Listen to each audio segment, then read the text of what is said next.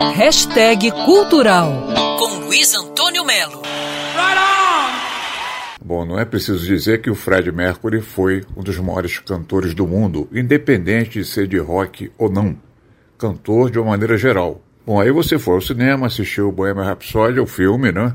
Ouviu o Fred Mercury cantar o tempo todo, mas só que não era o Fred Mercury. Claro, a gente sabe disso. O nome da figura que colocou voz todas as imagens onde aparece o Fred cantando é o canadense Mark Martel.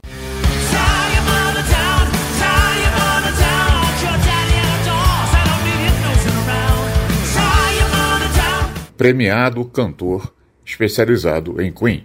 E a boa notícia é que na sexta-feira, dia 20, semana que vem, o Mark Martel vai estar no Vivo Rio com a banda Ultimate Queen Celebration, que toca exatamente igual ao Queen.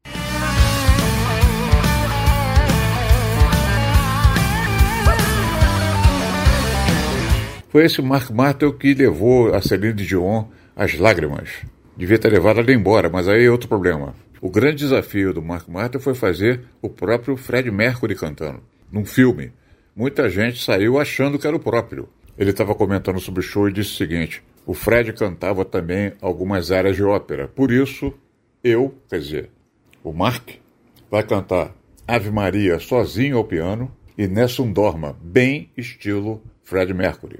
Não dá para ficar no sereno. Mark Martel, a voz de Fred Mercury do filme Bohemian Rhapsody, vai estar no Vivo Rio, sexta que vem, dia 20. Devastador.